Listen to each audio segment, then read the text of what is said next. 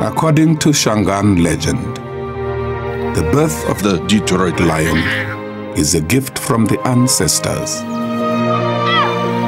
Its presence ensuring peace and prosperity for all in the NFL. Legends are not born, they are made, and sometimes they need a little help. Asked interrogative question around my suit. It's gone. What are you, what are you doing? What are you doing? Come on. That is not paid for by them. That is paid for by the people of Detroit. You might be qualified, ML. I'm not qualified for this job. Let me tell you something. You want to go right now? Okay? You want to go right now, Hey kids, it's your old pal ML Elrick coming to you from Red Shovel Network headquarters. And if you are a Patreon member, you may be watching us now. So we appreciate you supporting the show. If you're a Patreon member, you may be listening to this show without the insertion ads that drive some people crazy. Doesn't cost that much to join up, and it does support the show. So please take a look and consider becoming a sponsor of our show. It's really easy, it's really cheap, and it keeps us coming back every week. And speaking of being back, Marc's here. Hey, hey. He's always here. He didn't have to. He didn't have to wait at the airport for his flight. But Shawn Windsor is with us in studio. Oh, look at sunshine. Eli called me before we went live, saying, "What- "What's wrong with Shawn? Is he okay? Is he going to be all right? Are you going to be okay? Are you all right? I, I hope so. Have you have you ever like considered it. Have you ever considered LASIK surgery? Yeah, why not? If if you, if it works for you, You're you're I'll right at the age for multifocal implants. Anything anything that you try, that you say, any, any kind of life tips you have for me, I'm I'm game. Well, I had LASIK 15 years ago, and it was it was fantastic. It was literally game changing because it changed the way I play games. We'll tell you a little bit later about how Dr. Yaldo can help you get better than perfect vision. I know that sounds weird, but it is true. You can get it. We'll also tell you about how Szott Ford is performing automotive magic in Holly and how you can get some great deals on the 23s and the 24s that they have on the lots. They have lots of good cars, lots of good deals. Go and get you one. And if you're planning for the future, Luke Nowacki and Zach at Pinnacle Wealth Strategies can help you ride out the market and be ready to retire in style. Don't freak out like I do. My Weight Watcher stock is the only thing that's lost weight. And you know what, Luke and, and Zach would tell you this is not, don't look at it every day. Have a long term strategy and just let your money do the work for you. So we'll tell you how you can take advantage of those great deals a little bit later in the show. But, but we have a lot to talk about. Um, we have uh, Republicans in Michigan chewing each other apart. They are like the snake eating its tail. There's a lot of drama there. Very exciting, very interesting, very crazy. We'll talk a little bit about that. Donald Trump, Iowa caucuses. This guy's unstoppable. Michigan Republicans can't seem to get out of their own way, but Trump is steamrolling everybody uh, else. Is is anybody surprised by that at all? No, no, not not at all. Not at all. And- like a waste of time. Kwame Kilpatrick is the subject of a new biopic. We may play that trailer a little later in the show, and uh, I'm interested to see what you guys think about the actor they chose to uh, to Yeah. portray me. And of course, there's always our Detroit Lions who continue to set this city on fire. Um, if you're watching us on Patreon, uh, here it is. I told you guys early on. It's all about the Lions. Oh my God! He just he just put on a hat. I think hell is frozen over. It's uh, Just like favorite team. Oh my God! He's wait. Is that a jersey? I've been too? a big supporter. What is that? What is that? What is, that looks like something you got. You know, Did you get that at Goodwill? I got this in uh, Michigan City, Indiana, 25 years ago, coming back from Chicago. It's a little Detroit Lions wind shirt because, as everybody who listens to this show knows, I am of hot, Mr. hot, hot air. Lion. Oh, They call me the White Lion. Shawn, are you amazed? I'm still trying to figure out why you messed with the camera over here. So you would be in frame properly. don't need nobody needs to see me. well, now I'm just, gonna leave it on you. Can I That's what just you get. hide out? Kind of. Look at that man. He looks like you look like a coach now. He does. I'm ready. Uh, they're going to need a coach because I think we're going to lose one of you those just need coordinators. the uh, short, tight lycra coaching shorts with no belt, and you'll be good. What a miserable month for that man over there. I mean, Michigan wins the national championship, and the Lions keep winning. Uh, you know what? Here's why I love the Lions now because nobody's talking about the Michigan championship. It's all about the Lions. That was the shortest postcoital You know, bliss, I- I gotta- and I think that happens a lot in Ann Arbor. That's really funny you say that because we've talked about this on the show before. How um, you know the Lions really work for the Free Press website. Everybody wants to read about the Lions. Everybody in this area, if you're a football fan, is a Lions fan. But clearly, you're divided amongst your your university that you root for. And Drew always jokes that Michigan's a cult, which I have no problem. Calls calls what you want to call us. But it's really weird how people that don't really care about Michigan don't really care that they won the national championship. It's bizarre to me. Oh, I, I, I care. I'm still in deep pain. That's I'm, But what I what I mean though is when, when Michigan State won the basketball championship, that's all you heard about for forever. And I feel like there's been very little discussion about Michigan. It's weird. Well, they're part. that's also to, but April, to my, right? But to, so it's spring training. There's no other sports well, going to my, on. that's right. To Mike's Maybe point. the Red Wings, April and D. That was. I mean, used to be a maybe back thing. then I'm trying. Well, they were they were years short of winning the cup when the State won that title, right? Yeah, 2000. That's right. That's right. They, But- so the Wings Well, were they good. won in '98. Yeah, the Wings were they yeah they'd won a couple times, but to your point, the Lions are just overshadowing everything. Yeah. and, and it's it's kind of it's unprecedented. I know we're going to talk about that later in the show, but there but there are also reasons why the love is uh, broader, deeper, however you want to say, for the Lions than it is for Michigan. You know what I mean? You don't start. I'll just say this: you don't start with the university until you're 18.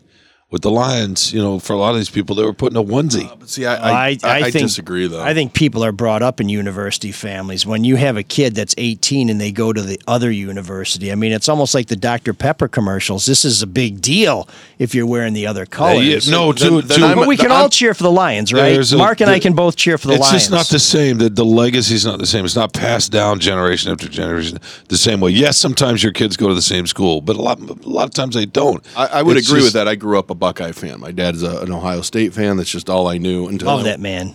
until I went to school at Michigan. But that just means so much more to me because my lasting friendships and relationships are from there. We have that. That is our bond, right? That that's our thing. but it is true. Your kid could betray you and go to the other university, but you can both get together after Saturday and cheer for the Lions Sure. because that is the team. Well, it's yeah. It's like you share. my youngest son called me up. Uh, it was late Sunday night after the game, and he, he's a Spartan, loves the Spartans. You know, he was Good man. he was in the in the basketball program. Yeah, no, he, he, he loves that loves that school and has a lot of pride in that school. And he called me after the Lions game. He's like, "No, it doesn't compare." Because he's li- he's he's liked the Spartans for four years, five years, whatever, and he's loved the Lions since he was old enough to know he existed. You know what I mean? It's just it's just different Yeah. and it it speaks to you choose your university. You know, you kind of don't with your with your pro team. Yeah, while some people would say you don't get to choose your university because they handpick their students and because they blah blah blah blah blah. That that always drives me crazy when people act like I didn't get into the university that I really wanted. I understand the disappointment. You know, uh, try harder on the SAT, go someplace else and transfer, or like most of us in life, don't get what you wanted and then go get something else and make it work for you. There are so many great places in this country where if you don't get your first choice, take your second and make that something that works for you. Turn that into the right place for you. But It's- all I, all I've ever heard too are you know Walmart Walmart Wolverines. You know people that don't go to the school have any affiliation, just root for them because they were always on TV, and you know kind of like the Lions, right? You just that was the team you rooted for, and I, I don't know if that exists anymore. Maybe because of their how that decade of how bad they were. That people don't grow up as Lions fans? No, Michigan fans. Oh, Michigan. Well, yeah, no, I think you saw a lot of Spartan hats that you wouldn't have Sure. seen 20 years ago, and I don't think you see as many these days. And I think that's a good thing. That's all right. th- these are cyclical. But uh, yeah, I could rant about the Lions, but I, I there's something that I, every I love week seeing you in that hat though. That's great. I know it. it, it this is a natural such- fit. Um, It's such a shock. every every week I want to rant about this because it drives me crazy, and I don't know if you guys have seen this or not, but No, we haven't. everything I watch on YouTube, and I'm almost tempted to buy a subscription, are ads for this Shen Yun. Do you know what I'm talking about? I've, at, I've at the Opera House. This Chinese spectacle with people sweeping around with these flowing Yes. costumes and all these very sincere sort of. Uh, Makes me think of Kung Fu Panda three, wasn't there, or two? Wasn't there a character Shen? Never saw it. Shen, uh, played by uh, I can't remember. Sorry, that's a terrible story. It's good to know you're feeling better. Your lack of appreciation for other cultures is shocking.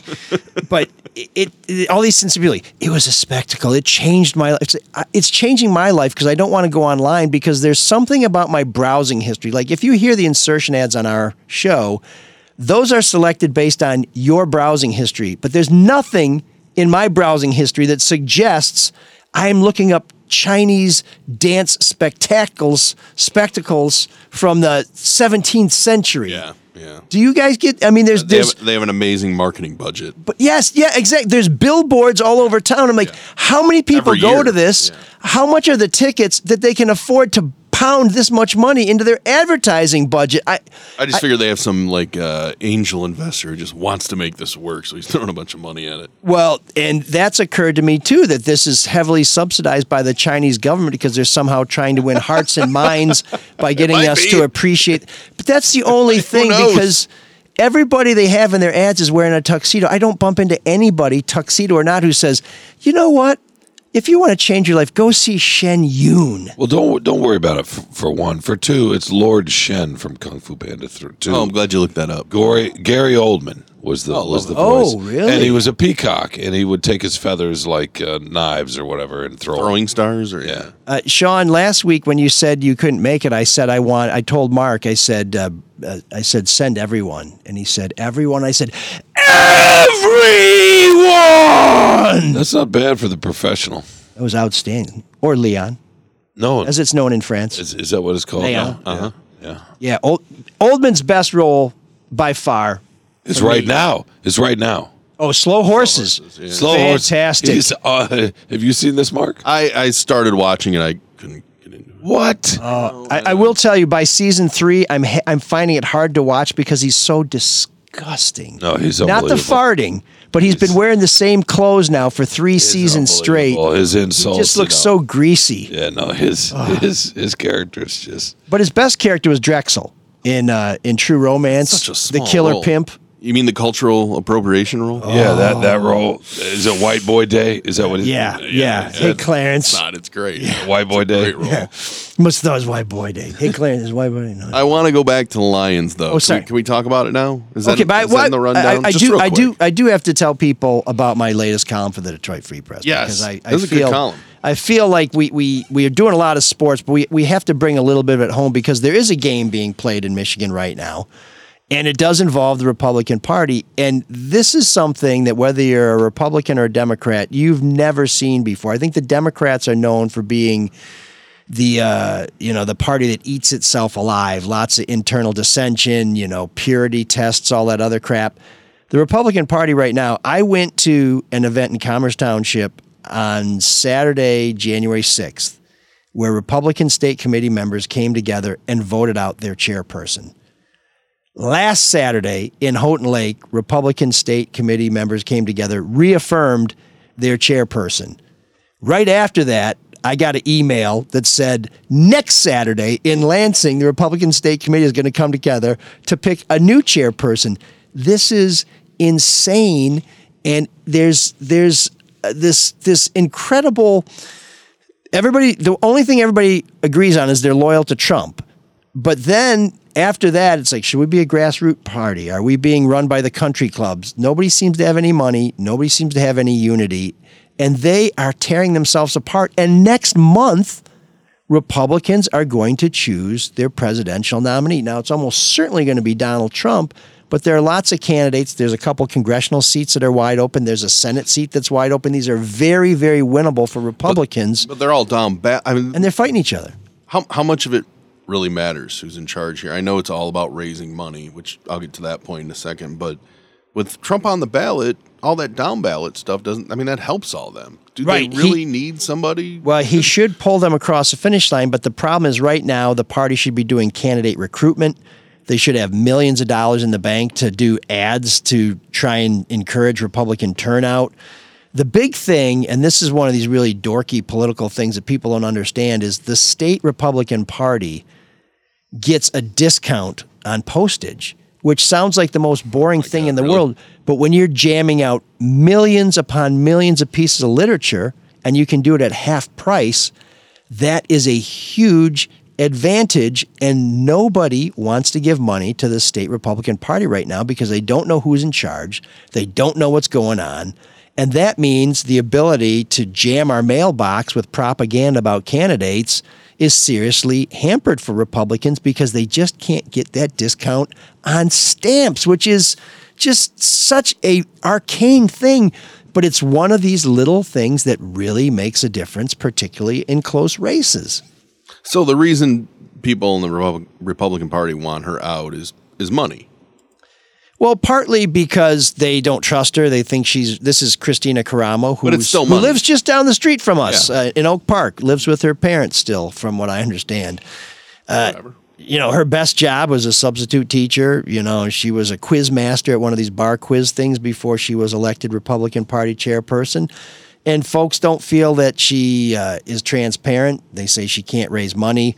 The party's in debt. They're suing uh, other people in the party to try and get control of headquarters that she doesn't really want, but she wants to get access to it so she can somehow leverage it to pay their credit card bill or their their credit line. You know, I mean, it's it's crazy. Well, here's what drove me nuts about your article because you had a couple of quotes in there. One one being from Karamo where she just blamed the deep state, you know, which Yeah. seems to be a little bit of a boogeyman to me. And then there was another supporter of hers that said just, just use racism, use the race, you know, because she's black and if you don't if you don't want somebody in there, it's it's easy to go. Well, that's because you're racist, right? That's a, a blanket thing, um, which I, I think are both red herring arguments. So, what is the argument to keep her? that she is uh, she's pure, that she can't be bought, that she is connecting with the grassroots, that regular people, the true Republicans, appreciate her. Then why not And- pose that argument? Well, they they try and they do they do generate a lot of content. There's a podcast and all kinds of she was stuff. voted in, right? I mean, the oh, member, Oh, yeah. yeah. So I, I just But the people who That should be voted her in, the people who voted her in, who felt that the Republican Party was drifting too much towards the left or at least to the center, now feel like, okay, well, you know what? There's so few of us who feel comfortable with this party now that we uh, we need some of those people that we told to get the hell out of here. The people that we said we had enough of.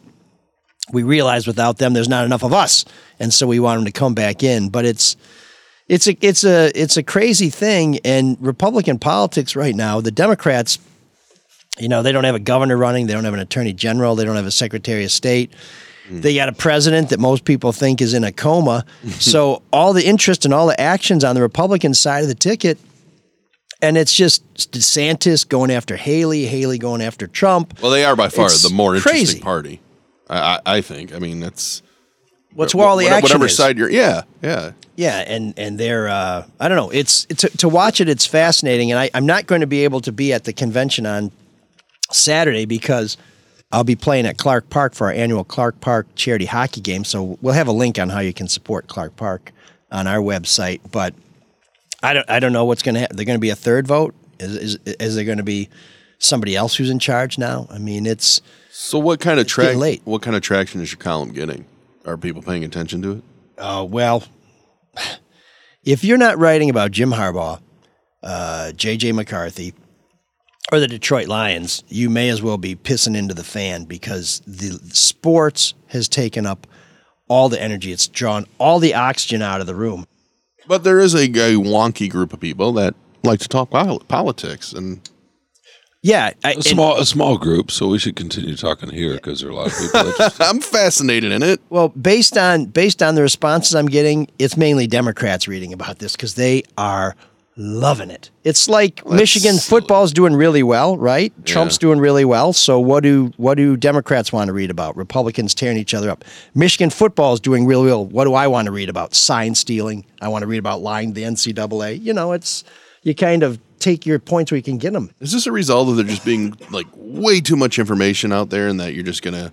Because I could keep reading about Michigan all day long, or the Lions all day long, from one website to another. Where in the past you would get the newspaper and you would read what's in the newspaper. Well, the problem is you got a guy like Shawn Windsor writing so many columns, even though he should be in a ICU somewhere. Thank you. Thank you for caring.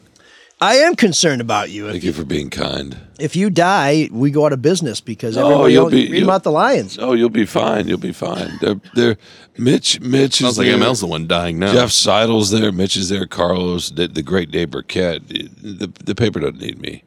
It'll My be, God. it'll be fine. Will you stop it? You know what I mean? Just like this podcast, it'll be just fine. We like having you here. You add Two- a lot. The, the two of you guys, you know, you'll carry Uh, on. I don't know. We had a we have a listener who um, is fascinated with Shawn and sent us an article about uh, about Orange Sunshine, which you were talking about last week, and and uh, we're going to get into that a little later in the show. But but guess guess where Orange Sunshine got its start. In the late 1960s, a small group of hippie zealots worked feverishly in an old Windsor farmhouse to produce an Oh. especially pure form of LSD on a mission to turn on the world. So, uh, Shawn, you have turned on our audience in the same way that your farmhouse well, turned I on didn't. world I, to yeah, the, or, LSD. the orange sunshine was not me. It was just. Have you ever done LSD? Some, yeah, I have, but Really? the orange sunshine was somebody Recently? else. I'm just kidding. No, I, uh, no, I have not. It did. It, yeah, LSD doesn't really. It's not for me. Yeah. I wouldn't. My I, my brain you don't like is the Mormons? no. It's just a. Oh, no, that's LDS. Sorry, did you my bad. did you like hallucinogenics when you were when you were young? Uh, the only time I even flirted with dropping acid, I had half a hit of blotter in my wallet when I tried to outrun the entire Grosse Pointe Park Police Department. so, What? so I very carefully slipped that out of my wallet and left it on the bench in the lobby while they were waiting to to uh, call my parents and say, "Come and get this asshole." So that was it for me with So you didn't try it. You were gonna try it though. I figured that was a cosmic sign that I probably shouldn't do that. No other hallucin. No mushrooms. Mushrooms, yeah. Mushrooms. Mushroom. The thing about mushrooms That's a, was a milder trip than LSD for sure. I liked mushrooms, but the effect it had on me was I felt apart from everything and kind of at peace, but also a strange contempt for everybody around me. so how's that any different? But then when they but then when they would leave, I'd be like, wait for me. So I'd always be you'd see like a cluster of people walking through East Lansing, I'd be like half a block behind because I'm like, I don't know what these guys, I nobody knows what they're saying. Hey, wait, wait, wait up. It just had a weird effect on me. so you actually not tried to unpleasant, co- but it connect was- connect with people.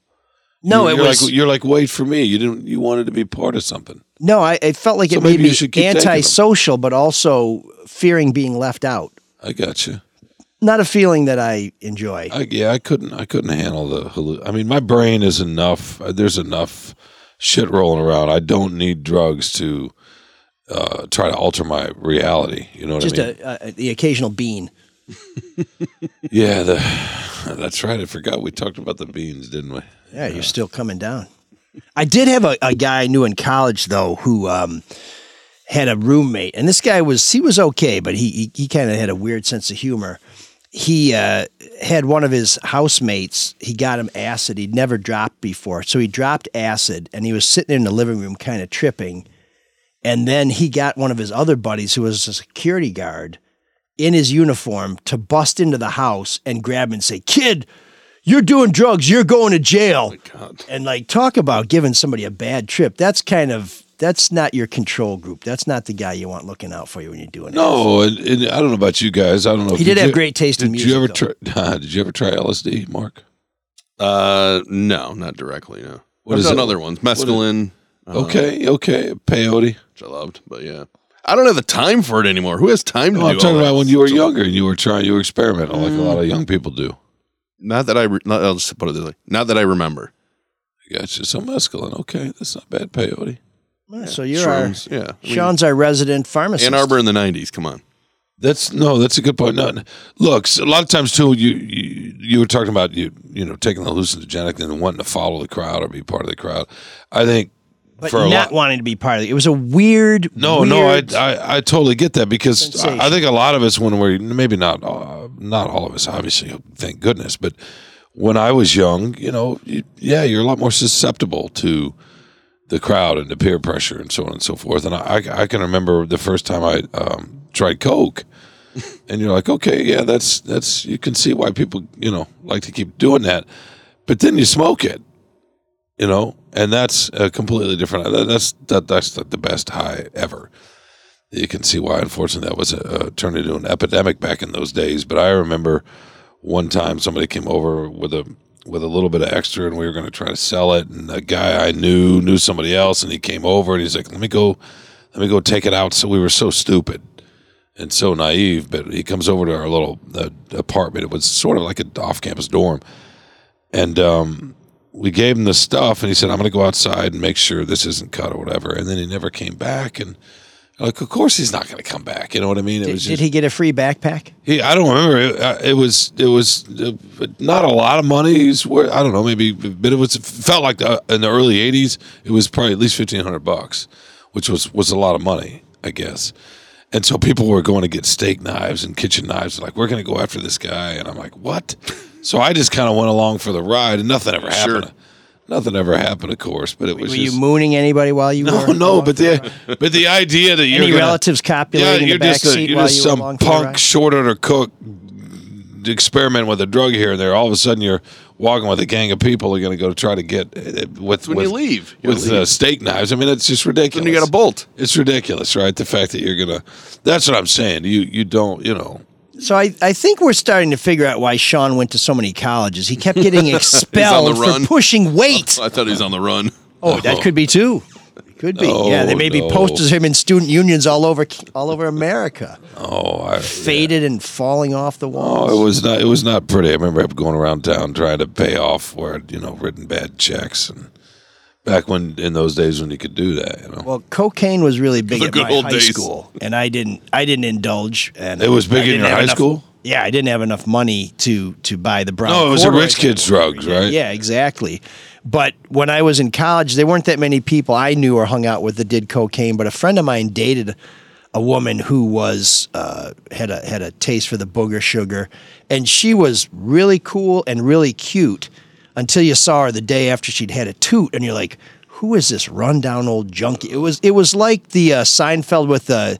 The uh, sometimes good looking, sometimes bad looking, and it's all Oh, yeah, depends yeah. on the light. lighting. Yeah. Yeah, she was like, you know, if she, if she was clean, fantastic, super cool chick, really cute.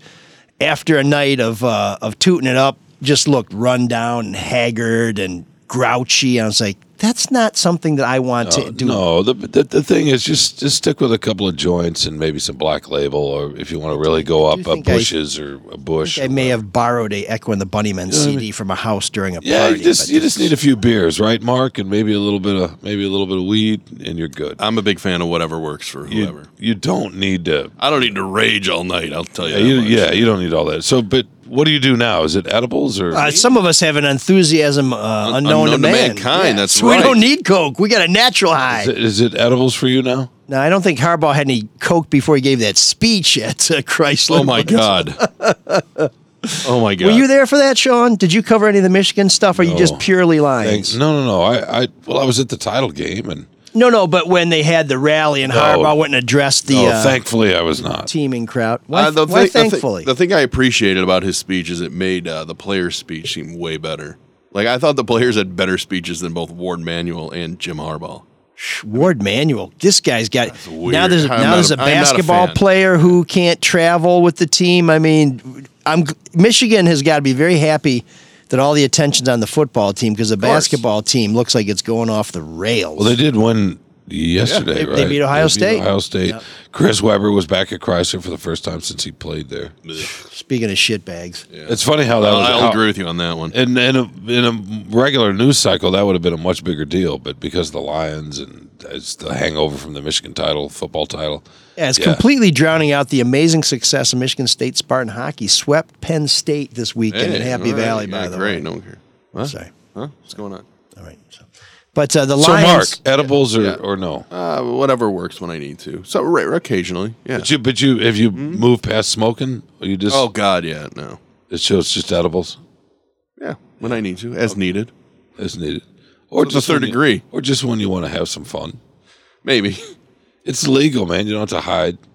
It's not like when I was a teenager and my mom would get on the phone and she would whisper from her work, "Are you still on the pod?" I know, but it still does She carry. was a- embarrassed. Still does carry a stigma with it. the, the nicest new business in my neighborhood is Cloud Cannabis. When you No, go these into that dispensaries place, are nice. They are. Oh, I have no problem. I have no problem with unbelievable. dispensaries. I mean, there's liquor stores everywhere, right? So Well, you go in and these people are very helpful. Hey, what you got? Backache? Are you trouble sleeping? Is it anxiety? Whatever. it's all the same. You know, no, the it's strains all are, the the strains are different. I, I went in there with a buddy really. of mine. Well, it's like if you've ever been to Amsterdam and you go into a coffee shop and they're like, "What do you want?" You're like, "Well, what do you got?" Well, we got all this. We got this. This stuff is cool.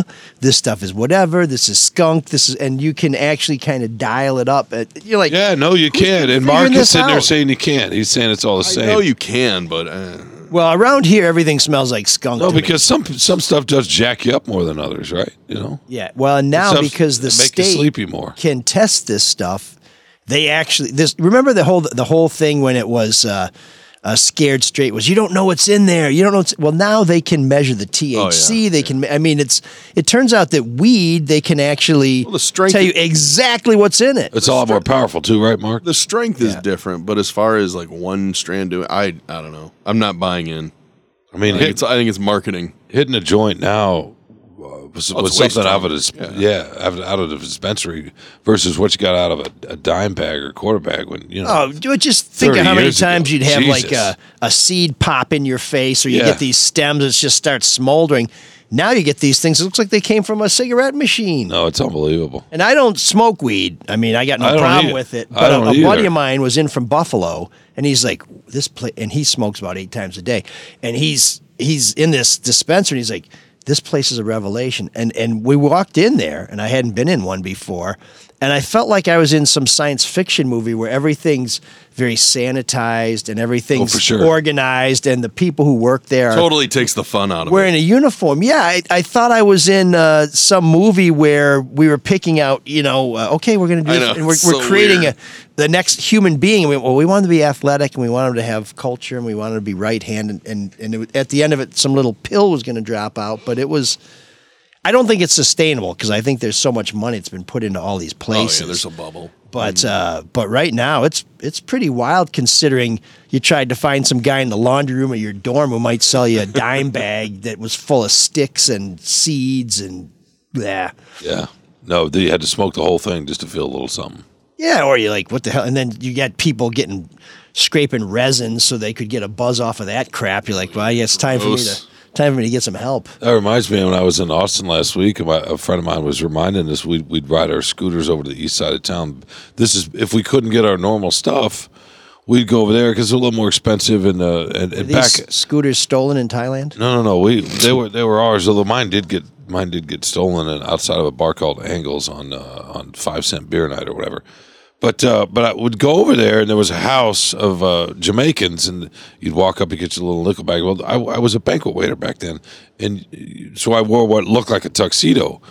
And occasionally, after afterwards, I'd run over there on my scooter in a fucking tuxedo, and walk up, and they're like, "Hey, man, are you are you are you the cops?" I'm like, "No, I I come here occasionally. You know my you know my name." But uh, it would it I would know, but look at you. totally unnerve them when I would show up in a bow tie on a little scooter, trying to Understandably. get, uh, trying Yeah, to get. but would the, do the cops in in uh, Jamaica wear formal wear? I know they have the big stupid English hats. No, but but I they mean- just thought that was some kind of James Bond uh, under. You know, I had hair back then, undercover, undercover figure. But I can remember, yeah, riding on a scooter into not a great side of town back in those days. It's not how an undercover Good, uh, would dress. They would dress more like how- Drexl. How, how True many James. Bond movies have they seen that James Bond shows up in a Vespa to get a nickel bag?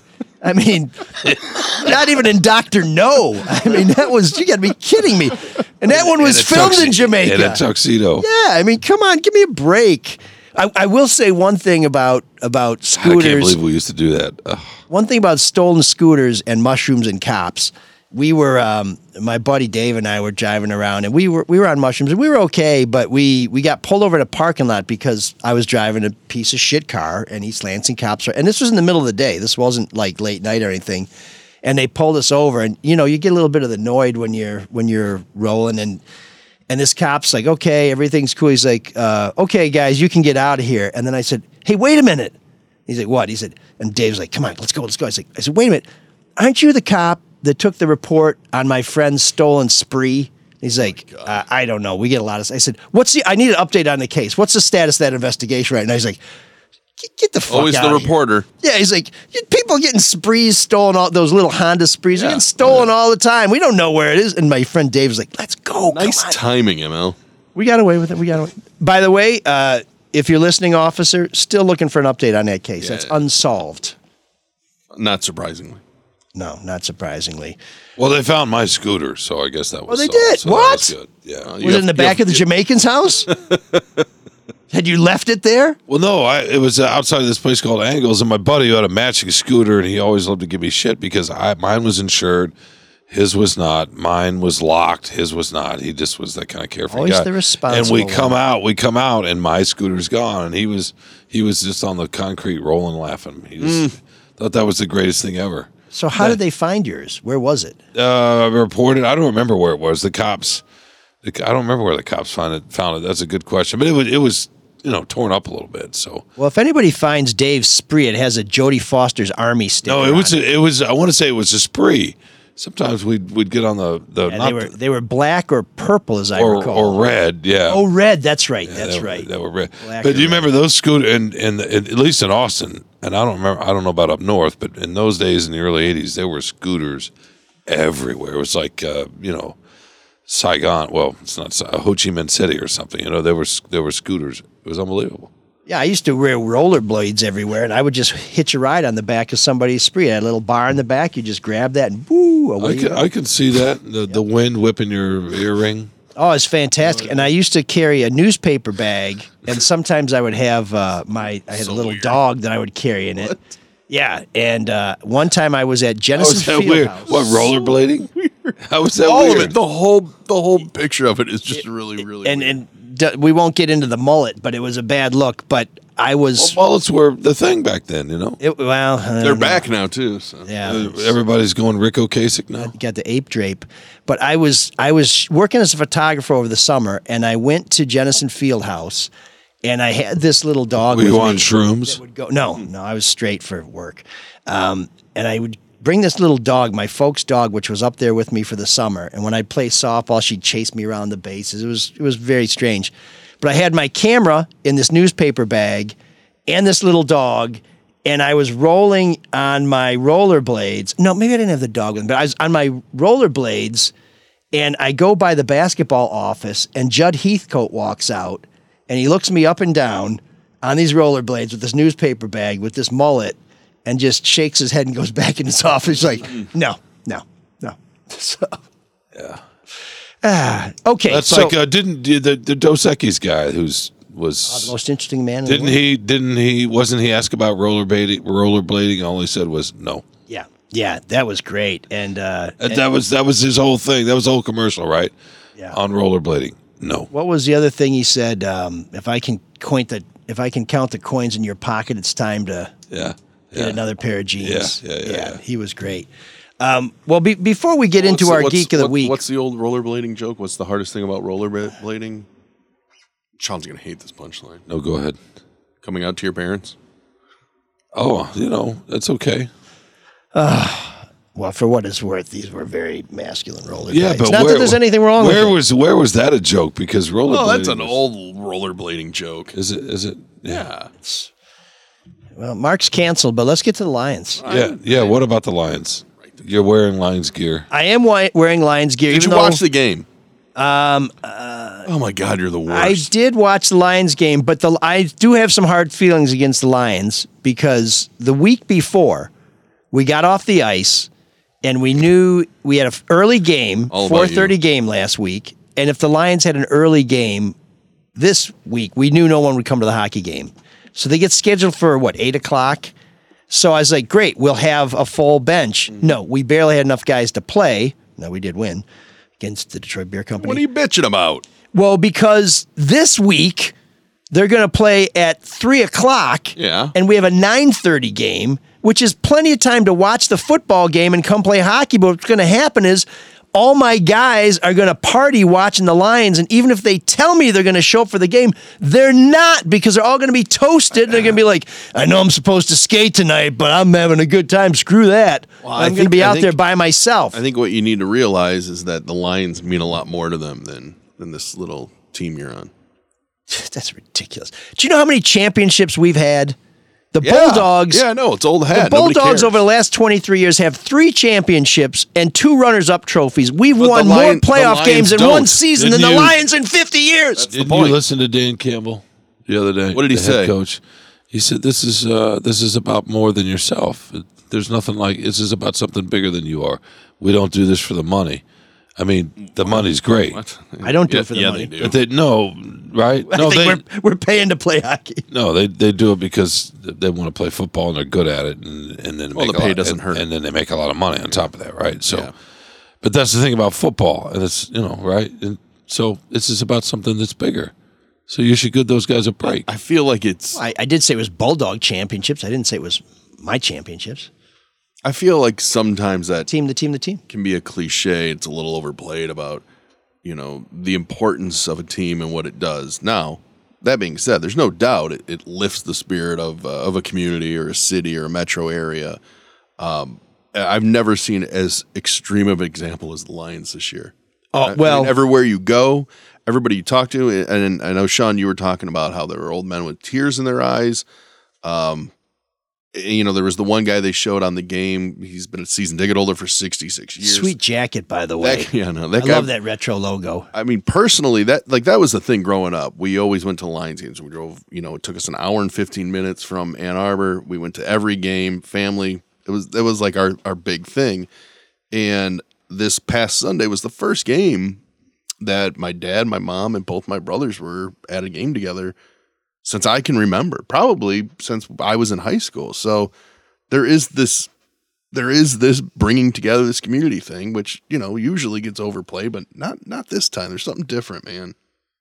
No, the, the, well, I mean, I think it was Michelle a couple weeks ago who was talking about the economic impact after we Yeah. got jobbed in Dallas, saying how much more would it cost would we make if we had a second home game? And And we got it. I think yeah, there's a big spill. But I'll tell you, I, when I was watching the game, they had some aerial shots, and Oh, I, I kind of was half paying attention, and I looked at it and I said, "Wow, that's a really cool place." And I started looking, I was like, "Oh no, that's Detroit." Yeah. I mean, they were kind of gauzy shots because there was a drone and there was a lot of. I think when it when it's that cold, the shots aren't really crisp, but it it it was the kind of shot I'm used to seeing of Rockefeller Center around Christmas, where everything looks a little you know a little mystical, and I was like, "Holy crap, that's Some, Detroit!" sometimes it's good to look at the veneer. yeah, and they showed the train station. Yeah. And it's something we could be proud of. You know, it wasn't Detroit's a gritty city. Look at all these burned out buildings. The hope for the city is the Detroit Lions. It's like, no, the city is behind the Lions, and the city looks pretty damn good.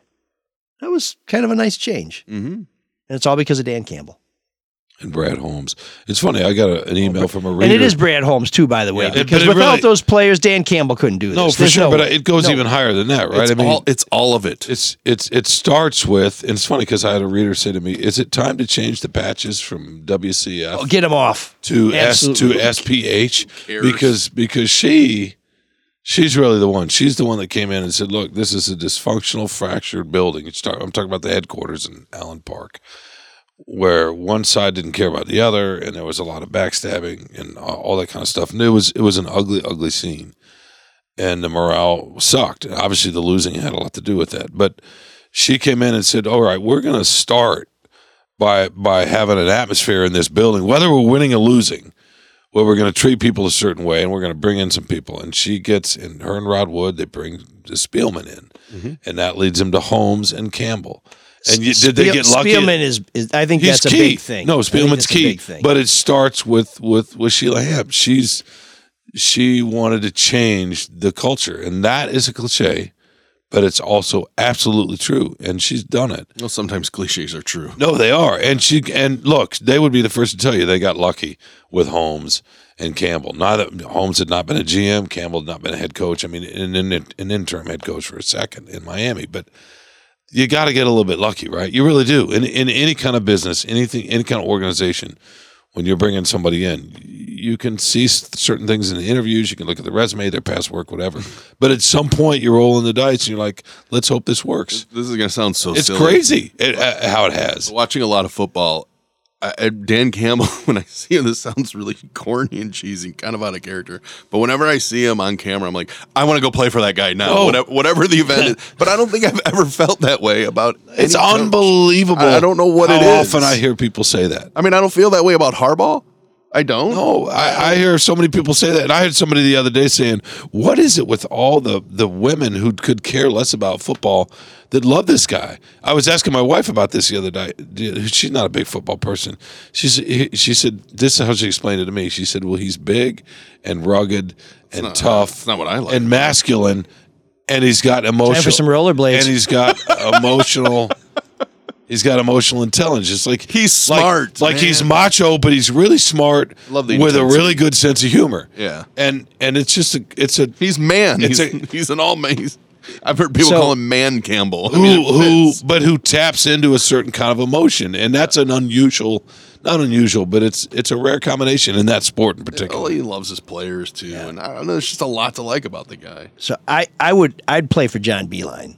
That's a coach I really have a lot of respect. Yeah, no, I yeah, Beilein was great. Well, sure. I, I just mean, you know, But- but I'm, no, I'm but you're sitting right. on my couch. But and Marc, what you're saying, I hear. Yeah, I've heard all no, no, no, season no. long. Good. Jim Schwartz doesn't inspire me. Matt, Marty Mornhinweg, uh, Steve Mariucci, none of those, guys. the- They- Mi- Mi- Mike, those videos of his that, that the lines release after wins in the post, Yeah, game, that's- they go viral and every maybe week. maybe it's because we see a lot more of Yeah, it. Now. They go viral, and people are like, "Can I sign me up? Sign me up, coach. Sign me up, coach." Well, look, it really it really boils down to one thing: they're winning, right? They're winning. no, So no, none work- of this it's happens working. without. Yeah, no, for Well, sure. The other thing that I really like when I watch him, and I do watch him occasionally, is the going for it. I mean, Oh, that, I love that it, yeah. that's just so fun, and it's the kind of thing that. And again, I don't know much about football, but when I see when I see uh, Campbell, I think of coaches who are afraid to make mistakes. Like I'm a first time head coach, I don't want to blow it. Let me go with the percentages, and maybe the percentages say that he should go with it. Maybe it's like with hockey goalies, where now they say they should pull the goalie with five minutes left if Oh, you're yeah. down by so many goals. So I don't know what all the analytics say, but I love that there's this coach who just says, "No, we're going to do this. Let- Let's go. Let's go. We're gonna we're gonna live and die with our ability to make this play happen." And more often than not, they live, and that's that's fun to watch. Did you guys? And it, absolutely, it is. As a Michigan State Spartan fan, let me tell you, the best player on our team is the punter, and the guy I like to see the least in a game mm-hmm. is the punter. Who, and the with the Lions, do they even have a punter? They have a they have Yeah, one of the great best. one. They have a great great punter. Get out there twice a game. did you guys They, see? they the- have a punter who, by the way, the guy sitting three rows in front of me was wearing his jersey number and name, and it was autographed. Oh, that's cool. You gotta love Hank that. Win- Did you Winchester? guys see the video of, of Holmes getting in the, the elevator out of the press box to go down No. to the locker room? No. He was just howling in the out- just just this guttural. so was he howl. in the press box with you guys, Holmes? He's not where we are, but he's in the same general area. He's got his own because the coaches sit up there too, right? yeah. And watch, and the GM's up. Yeah, But you have access to those guys? Can you hear them? Can you see? No, you can't. Can you catch any of the No, buzz? you can't. You know, the Okay. you, you, before the game, you, when they're walking to their spots or whatever, you might run in and. But don't they? Don't those? Uh, Menard or don't whatever. those booths have almost like blinders on the side? they too? do. Yeah. No, they do. They're all. They don't want people peeking. Yeah, no, they're all protected. a lot of sign stealers out there. ML. What's it like in the press box this season versus previous seasons? I mean, is there a palpable difference in there? There, there is I, because mean, I know you're a- not cheering. It's an right? open air press box, so we're it, at Ford Field. You're attached to the rest of the stadium in the ways that you, in ways you aren't in so many other stadiums. So, so we're much more in tune with the feeling and the vibe in the stadium. And if no, for sure, it's different. And this is this is what I would say. You you were talking about Marc hearing it all season long. The Lions, the same with you, Mike. This is we're talking about you know the, the men crying in the stands after the game after they beat the, the, the L.A. Rams and the Stafford and the storylines with all in that. their But- rollerblades. but this is this is um, and I've written about this a couple times, and I don't know if we've ever talked about this, but the reason to me, one of the reasons it's so deep, is yeah they've won just before the other night they'd won just one playoff game since 1957. Everybody knows that they, in 1991. And this is the first time Ford Field had hosted a playoff game. It's the first time they had a home game as the Lions in 32 years. They did a great job, by the way. they did. All of those things are true in the losing, but but the but the few things, the loyalty of this fan base. You know, Alex Anzalone linebacker for the Lions, was talking about this the other day. He said his first year here, they lost their first 10 games, hmm. went 0 10 and 1. And the Vikings come to town, and it's December, and Ford Field was full. And I know, Mike, you've kind of, com- you know, jokingly complained about that before, but there, Yeah, rewarding bad behavior. but there is there is something that is deep with the, the the who the Lions are and how they're seen in this fan base that's attached to this city in this region and how it is seen. by the rest of the country. You know, the rest of the country doesn't. Washington Post did a really good story about the Lions fan base about a month ago, and I remember talking to that reporter. It's like it's not like the Red Sox with their curse and the curse of the Bambino, the Cubs and the Billy Goat and all that. Even the Browns and the Bills and these teams, that people have empathy for the pain of those fan bases in other places in the country. Nobody knows about this one. This is like the best kept secret of a fan base in the league. And it's tied into the chip on the shoulder in this region of how Detroit is seen. And that's partly why you saw what you saw Sunday night. It's the emotion of it, the passion of it. It's just the, the generation after generation, what this area means and how this team represents that. It's just, it's, it's, I'm not going to say it's completely unique, but it is kind of. There's not another scenario quite like it in the NFL. I would think Cleveland might be close. Cleveland is probably the closest. Cleveland's getting got a lot of um, But even they've had the fumble. They, They have a new team, They right? have playoffs that are memorable. Well- the, the drive. They have painful losses on the national stage. The Lions have never even had that. well, they lost their team though, which is so unique. It's kind of a reset. Well, Yeah. There was one bittersweet footnote that I want to bring up about the Lions game, and that's that a guy who has seen some of this terrible Lions football and who memorialized a lot of it for decades uh, Documented. with an incredible, incredible eye, incredible talent, was not there. And that's our colleague Kirthmon Dozier, senior Kurt Dozier, to his friends who passed away suddenly a couple weeks ago. Missed the Michigan National Championship. He surely would have been there. Missed the Lions playoff run. He surely would have been there. A great colleague, a great photographer, a really good man.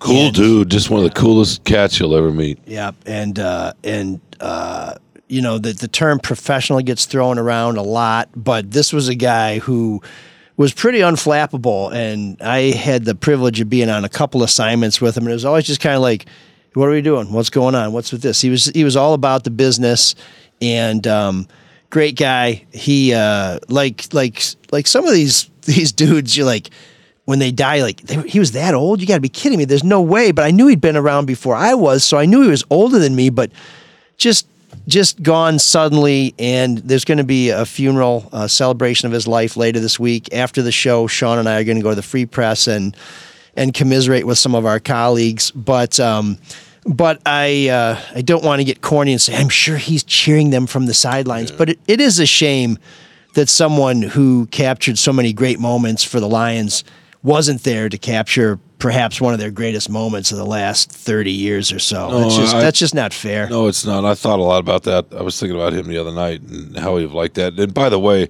the Lions did a good not good job paying respects to him. The Yeah. the Red Wings, the Tigers. I mean, yeah, they had a they put his picture up at a Wings game recently and had a moment of silence for him in the arena, which was really really nice. And and uh, the Pistons. So it's been uh, yeah. It just goes to show you how I'm not sure he'd want to be associated with the Pistons. no, right but now. right. But how the organizations around town viewed him and the respect they had for him for the the work that he did and the job, you know, right? The, And- the and- way he carried himself. Yeah, and I think when reporters who are beat writers pass, they do get uh, some affection that might surprise people from the people they cover. Or like Kowalski. Yeah, but but photographers are totally different. It's like Coleman Young said in the Little Red Book uh, when he was bitching at uh, the legendary Free Press editor Neil Shine. He's like Tony Spina, a legendary Free Press photographer. He's like, you know, I don't know what you guys do, but at least Tony. He can give me a product. He can show me something. He produces something. You know, I think there's a, a different feeling for photographers than there are for reporters. But uh, It's so true. but yeah, but but Kurt's a great guy. I don't know many people who didn't like him, and so uh, so we're sorry he couldn't be there. But uh, but we're not going to forget about him. Marc, no, yes. I was just giving a little space for this. Oh man, the geeks have inherited the earth. Did I do that? What a dork. Does him wanting to play with us again mean that he's turning into a geek, or we're turning into cool guys? Before we get to our geek of the week, someone who wasn't where he was supposed to be, we want to tell you about some people who are always going to be there for you, and that starts with Dr. Yaldo.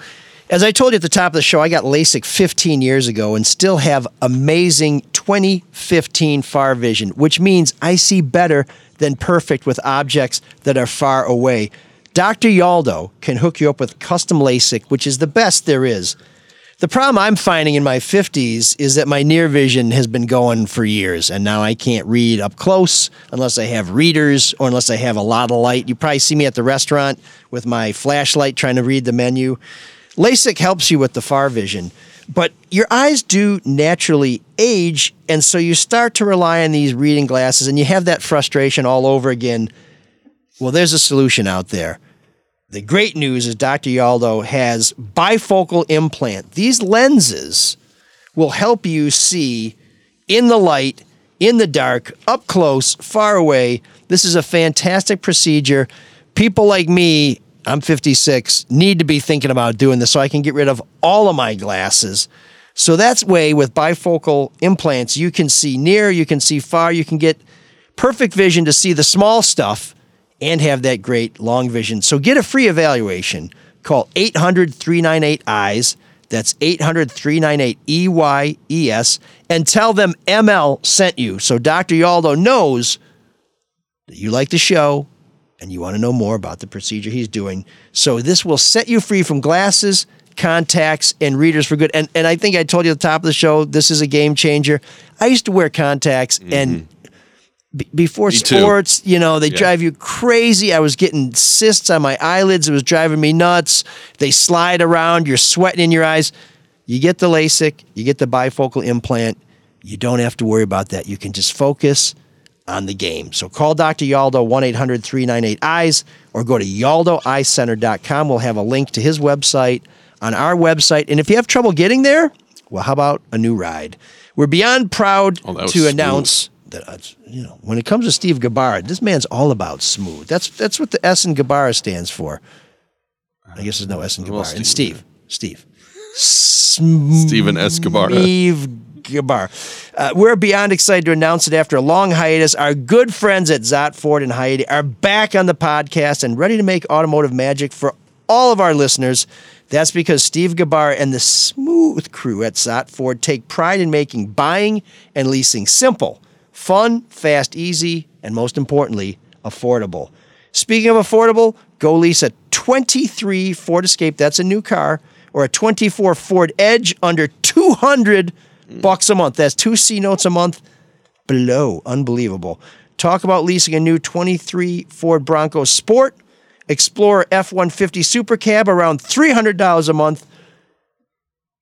Ford, Snot Ford and Holly can help you get it done. Plus, they have 0% financing and rebates. They can put up to 10 grand in your pocket. That's $10,000 for people who mm-hmm. don't get the hip lingo. To top it off, Gabara bought like 100 boxes of Girl Scout cookies from Fellhauer's daughter, Yeah. Charlotte, co host of the Charlotte and Dad podcast. And maybe you can catch Marc making a personal delivery when you visit Szott Ford and get a free box of cookies with your new whip. Ha ha! Good service department too. Yeah, I, I had uh, them work on my Ford Yeah. C-Max. Very nice.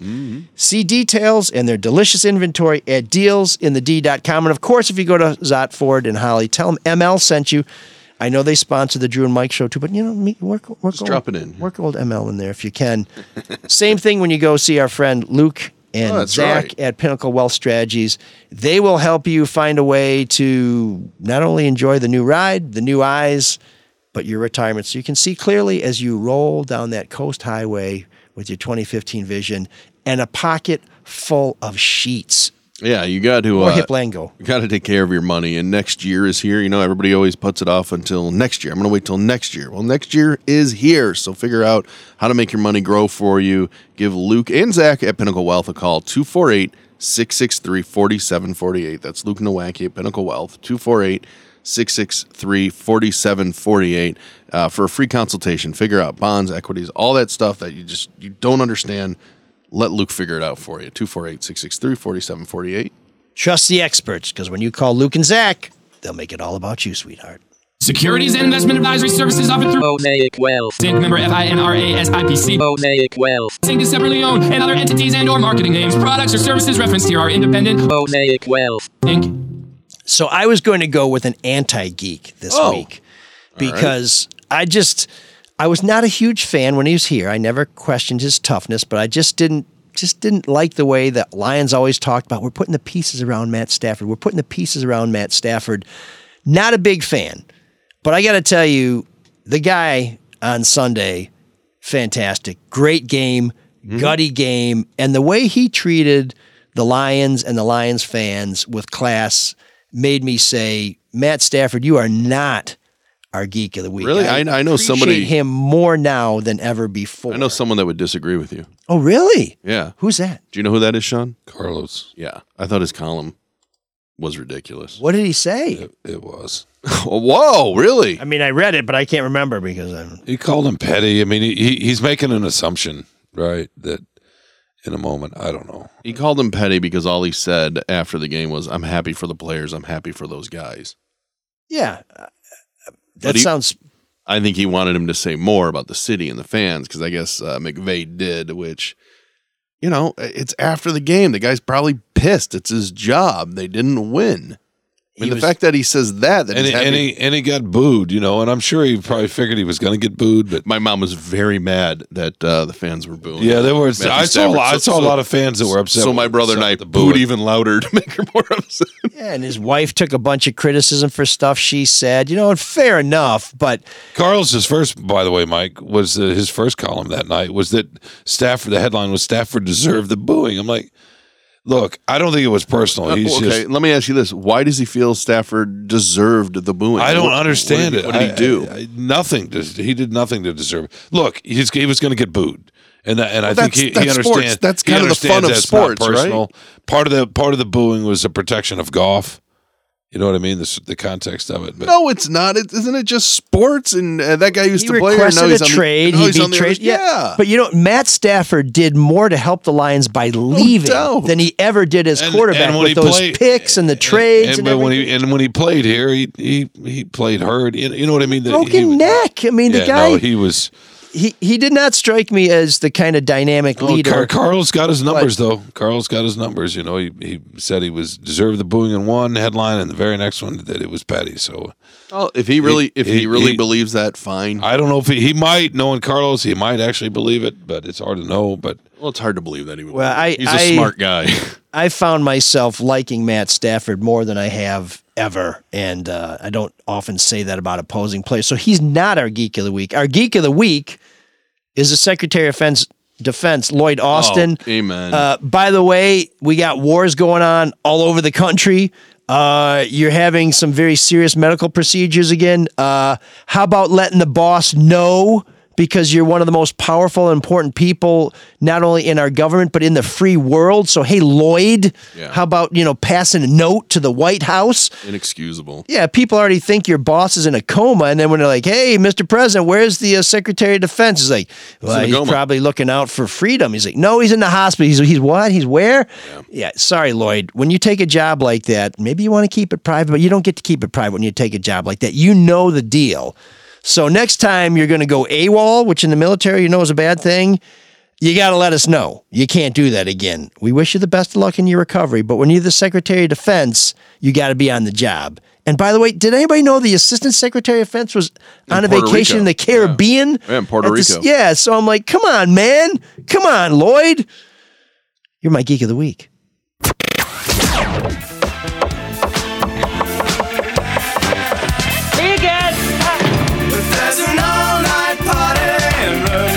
7609.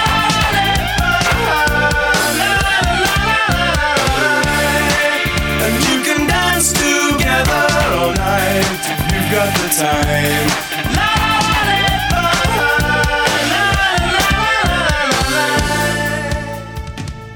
As you know, in 2024, we're expanding the parameters of Room 7609 to welcome you to send deep cuts, send bands that you love that nobody else knows about, or maybe something that your favorite band, that our favorite band played that we just don't don't hear often enough. But we want you to send your song with a story because the story is the important thing. And in honor of our change of direction, our expansion in room 7609, with Shawn here with us today, I've selected Imagination because I don't know if Shawn is really with us or if it's just an illusion.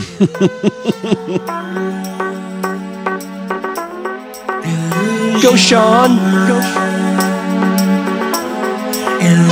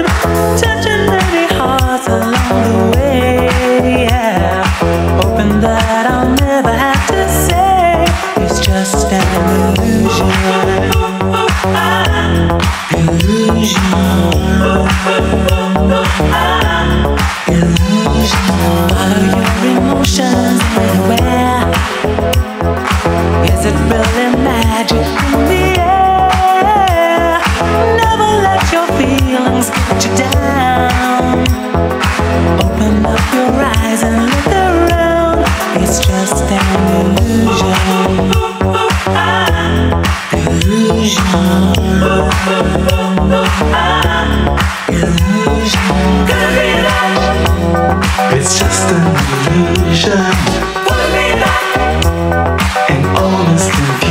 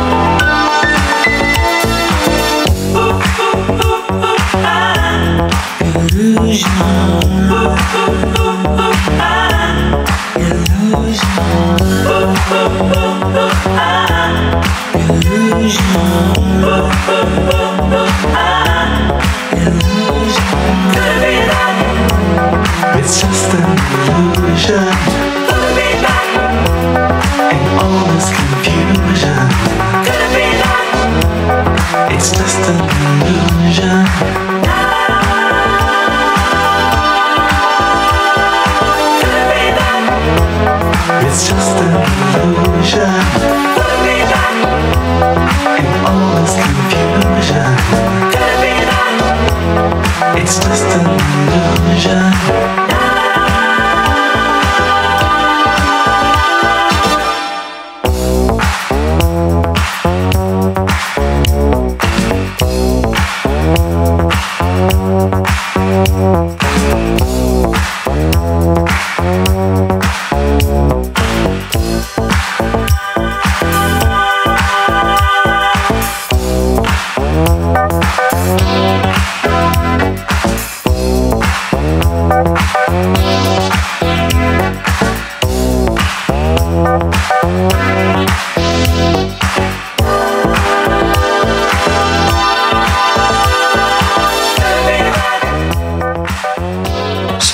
Imagination with just an illusion. What is this terrible song from?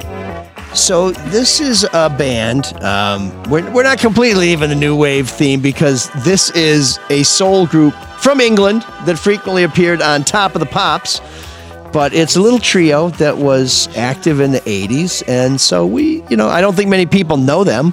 Um, I found out about them by listening to The Groove on Sirius XM and thought, okay, you know, we're going to try and invite people to expand our musical horizons here. So let's let's do it. Let's let's say that Shawn, who has been a big part Love of the show, virtually is more than just an illusion. Really? Love it. No, Sorry, you're such a it's, liar. no, it just takes me back to a, you know, yeah, no, I when like, you were doing cocaine I like, no, at, I the, at the like- roller rink. Uh, what the heck, man? Cocaine's a hell of a drug. You stepping dog shit. Is this still going? But it's- Yeah, it's a very long, long song. Maybe we'll suggest send us a story, but but not not the never-ending story. This, this is a long long tune. So while we're listening to the uh, the dulcet tones of imagination here on ML Soul of Detroit. We want to thank our Patreon subscribers. This week we have three new members of the Soul Patrol: Joe Kennedy, Michael Johnson, and Ken have signed up to support the show, and we really appreciate that. This is an important way to keep our show on the air, and there's all sorts of levels for which you can participate. At the please, please let us get what we want level, which is five bucks a month, you get the ad free audio version of the show, and you'll get a video version. You can watch the show as soon as we post it. For $15 a month, that's the Big Mouth Strikes Again uh, uh, level. You get ad free content, you get ad free videos, and you get a bonus episode every month, which we'll be recording later this month and then posting it only for our Patreon listeners. Every level of Patreon includes all the benefits from the previous level. So if you become a work as a four letter word member of our club, $25 a month. You not only get the ad free audio version, you get the video version, you get the bonus episode, you will get an autographed copy of the Kwame Sutra Musings on Lust, Life, and Leadership from the mind of Detroit Mayor Kwame Kilpatrick. Now, we forgot to talk about Kwame Kilpatrick and the new biopic. Next week, we're expecting to have some of the actors who starred in this show, this movie, on the show. So come back for that. And Is there is there really an ML Elrick role in this? well, you saw the trailer, right? I did. Well, we're going to post the trailer on our website. If you want to watch the trailer, go to mlsoulofdetroit.com and you can see the actor who's chosen to portray me. I don't want to to prejudice anybody's opinion, but I want you to let us know with an email to mlsoulofdetroit at gmail.com if you think that this guy is a dead ringer Should I put it up on the screen? for your old pal, ML, ML Elrick. Um, I think he is spot on. looks more like Andy Sipowicz to me. Here it comes. You ready? Oh, boy. Um. Oh. Oh. It's not showing up. Oh, it's your lucky day. It's not showing up. So yeah, well, Oh, you, you'll have to watch that on our website.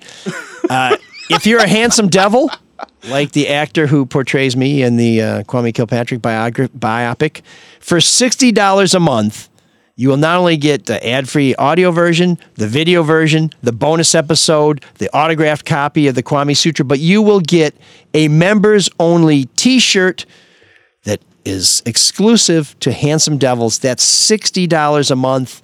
Oh, there he is. He looks. He looks.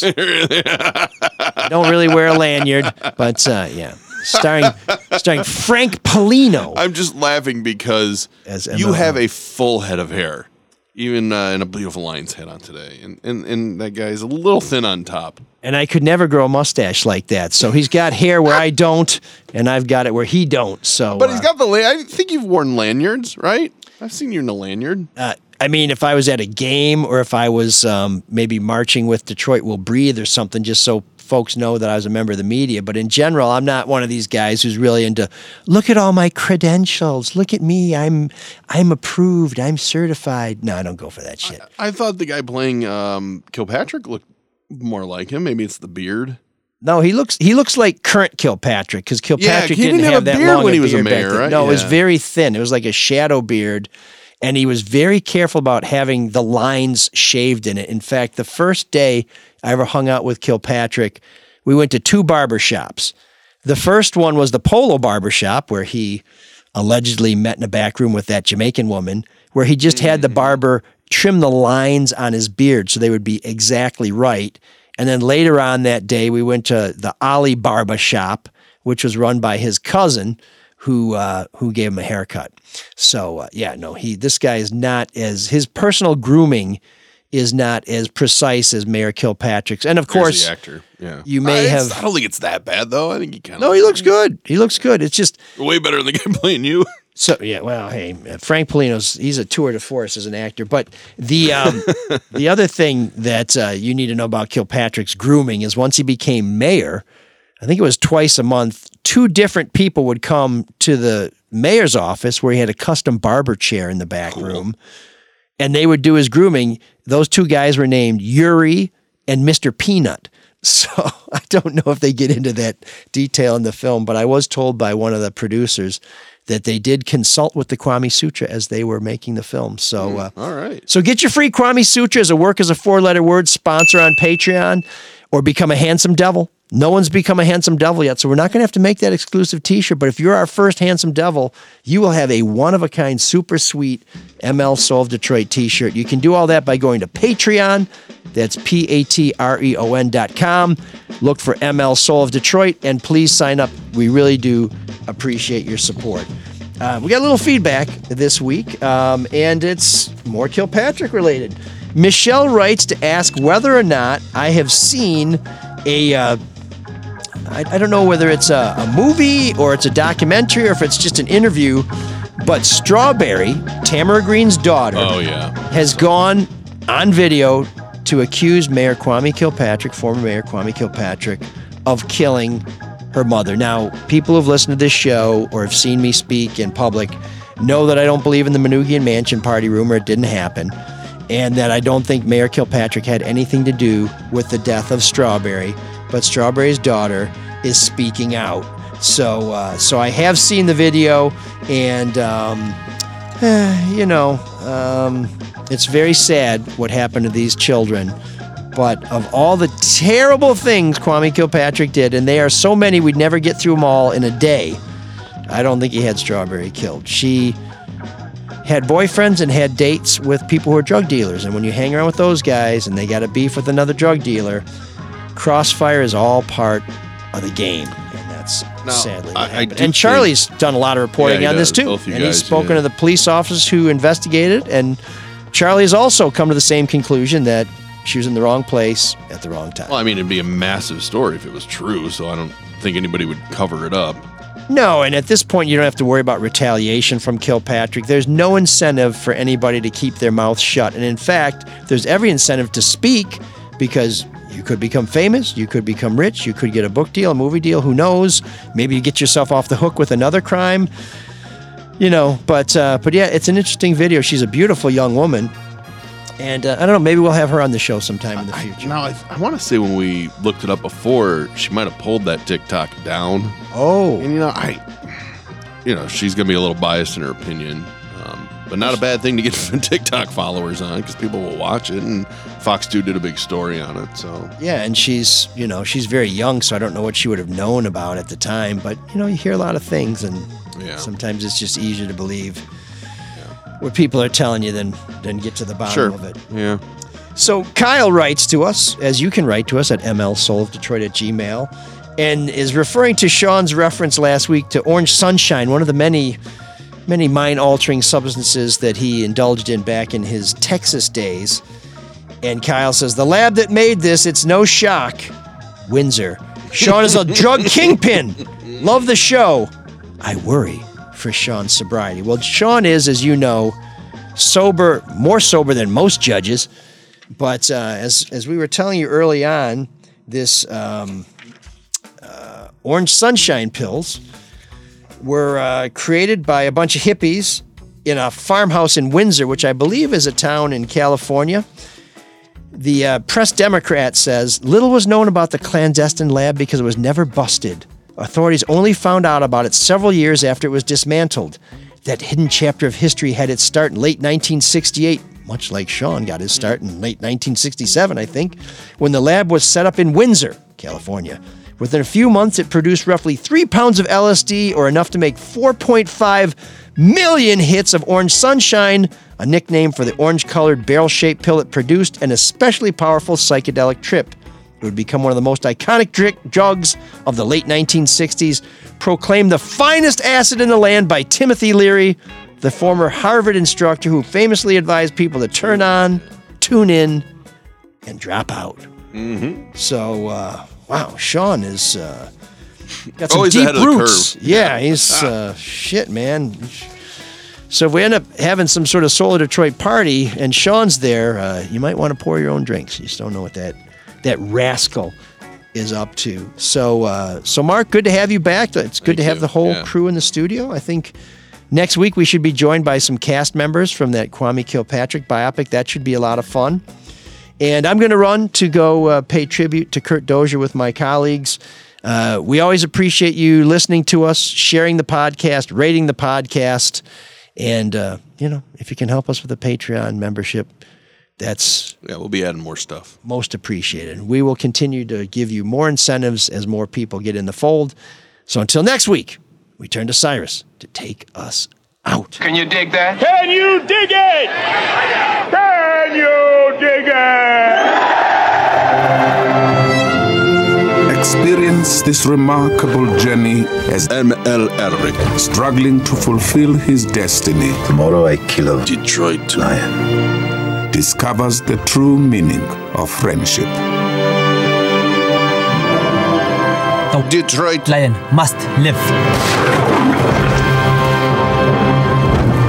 and the significance of becoming the lion he was born to be.